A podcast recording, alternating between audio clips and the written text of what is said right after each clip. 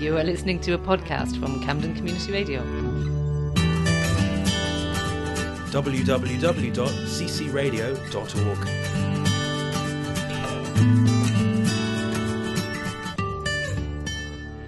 Hello and welcome to Camden Community Radio. I'm Freddy, and joining me in the studio today is, and joining me at the drop in today is Candy Praise. Hello. Hi, hi, Freddy. How are you? I'm good. Yes, so thanks. So you've come down to Camden Community Radio, which is wonderful. You're interested in joining, and hopefully, uh, very soon we'll have some of your podcasts up on, on our feed. Um, so it's always nice just to get to know the new people who are coming down here a bit. So, uh, what's brought you down today?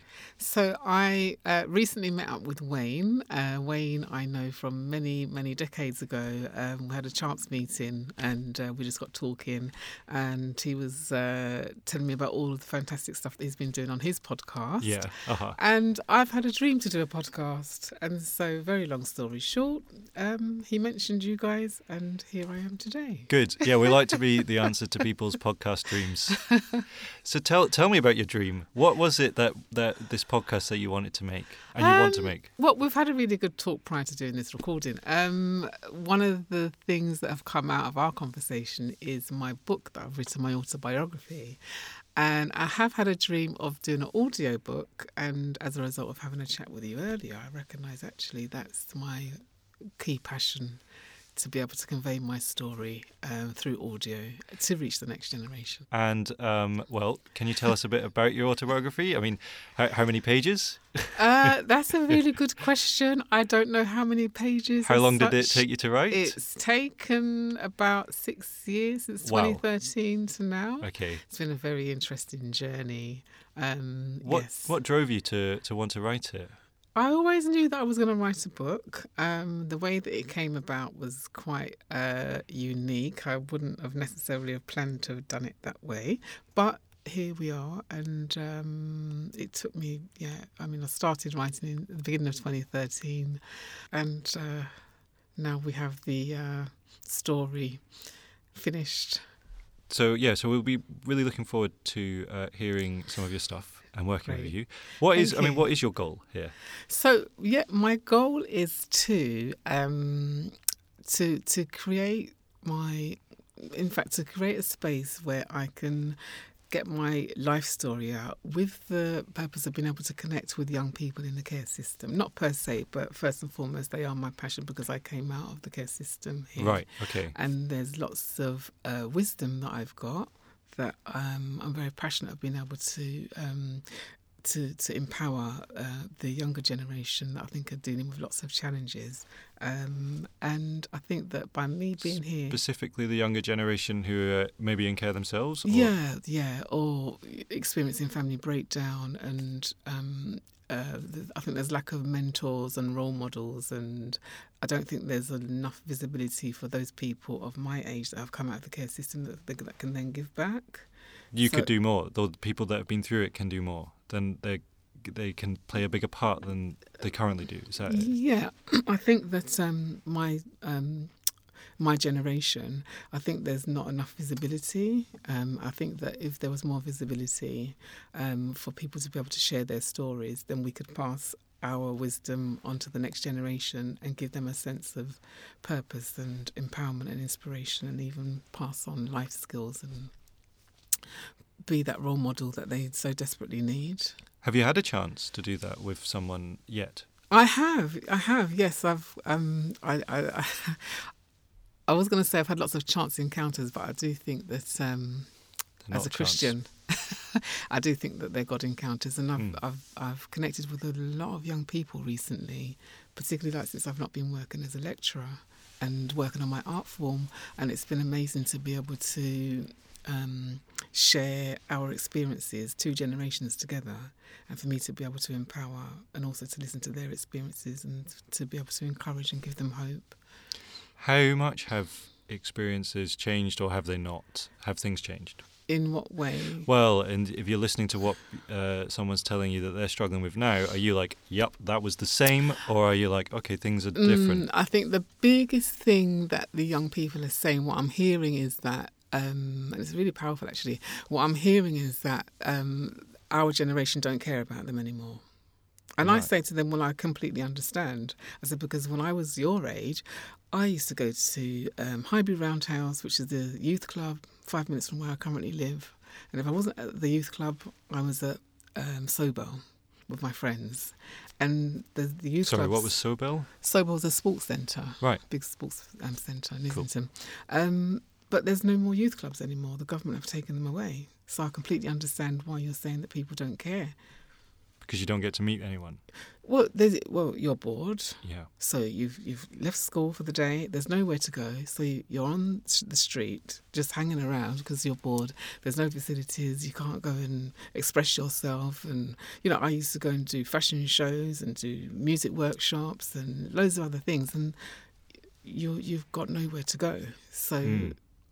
That itself can create another problem if you're bored and you're frustrated. There's not an outlet, and now we've got you know youth crime on the increase, Mhm. which could be preventable. So I think the biggest difference or um, the biggest problem from when I was in care when at that age to the young people now is that there's there are no resources in place, or there are resources there, but they're limited. Yeah, okay. No, that's really and and well, we shouldn't get you to recount your whole life history here because that will be for the audiobook. How is it when you write uh, your biography? Um, what was that like when you have to go back and does it make you have has have writing this been difficult to go It- back and think about the it, ha- past? it has been very, very challenging. And at the time when I wrote it, I wrote it with, well, I, I, wrote it through, uh, let's say, a mentoring relationship through somebody that I was quite close to at the time. Mhm. And um, probably if I have the wisdom that I have now, I might not have allowed somebody else to encourage me to go back and um, open up wounds. But it happened, and Uh-huh. um, healing has come out of that. And it's actually given me a gift to be able to not just revisit the past. Yes, it was challenging, but um, I recognise that I'm carrying something quite special, which is a healing um, ministry, if you like. Yeah. Yeah. Okay. So. And um, does does going back, um, does going back, and having to write things down, I find that when I have an idea in my head and then I Mhm. write it down, mm. sometimes uh, almost the act of having to put it into words and write it down makes the idea more real, but it Yes. also um, can almost change it, like change the idea as well, because it's so hard to find words sometimes. So, has Mm. revisiting it kind of changed the way you think about your own past at all? It has. Um, I think because I'm a very encouraging person and I like to inspire people. Um, I think the biggest change for me is that when I'm telling my story, rather than telling my story just for the sake of resurrecting the past, there are life lessons there that I can pass on to the young people that have Mhm. gone through or going through similar experiences that I have. So it's become a, um, I'd say, a life skill actually Okay. To be able to pass on some wisdom and share coping strategies or you know various passions that I have singing and poetry and you know other gifts that I have and being able to empower young people and to let them know they they can actually recycle some of the challenges that they go through and there are gifts there are hidden gifts that are wrapped up in afflictions Okay, brilliant. No, no, no, no. It sounds, uh, it sounds powerful, and uh, I'm sure it'll be really interesting. So, um, now as well as your autobiography, we've been talking a bit about your healing Mm. uh, podcast. Well, they're not podcasts yet, but effectively podcasts. So that you've recorded a lot of. So these are um, messages Yes. of uh, healing. Can you tell us a bit about about that work that you do? Yes, so um, basically, I started singing when I, yeah, when I was about four years of age. Um, so I was given a supernatural voice. That, yeah, I was supernaturally given a voice by God Right. to sing, and that voice, um, as we hear now, is it, yeah, it's it's God has given me the gift to be able to connect with others hmm and also share inspiration, share empowerment. Um, Right. I thought you meant you, or, or maybe you do. Are you also a supernaturally good singer? Well, I'll leave that for you. Okay, okay, okay. Just checking. I get you though. Right. Okay. Um, so yeah, I've just found myself. It wasn't pre-meditated, but I just found myself recording healing um, words to music on my phone hmm and sending it out to friends. And friends were saying that they really, really loved it and Mhm. that they were feeling better. hmm So it's become a passion. No, it's wonderful, and they're really um, uh, they they're quite they're like a, you played a little bit rel, rel, relaxing, Yeah, encouraging, Yeah, yeah, and soothing. and people respond to that. Definitely, and I think it's um, I think it's a nice I think it's a nice quality to have to be able to t- talk about one's history or one's past or one's life story, and also have something that can be self-soothing and also soothe others as well. So I like the idea of having the audio book and also having audio, well, having um, visualizations and affirmations and soothing scriptures, things that are recorded to help. Is there a lot Yes. of healing that needs to get done in the world today?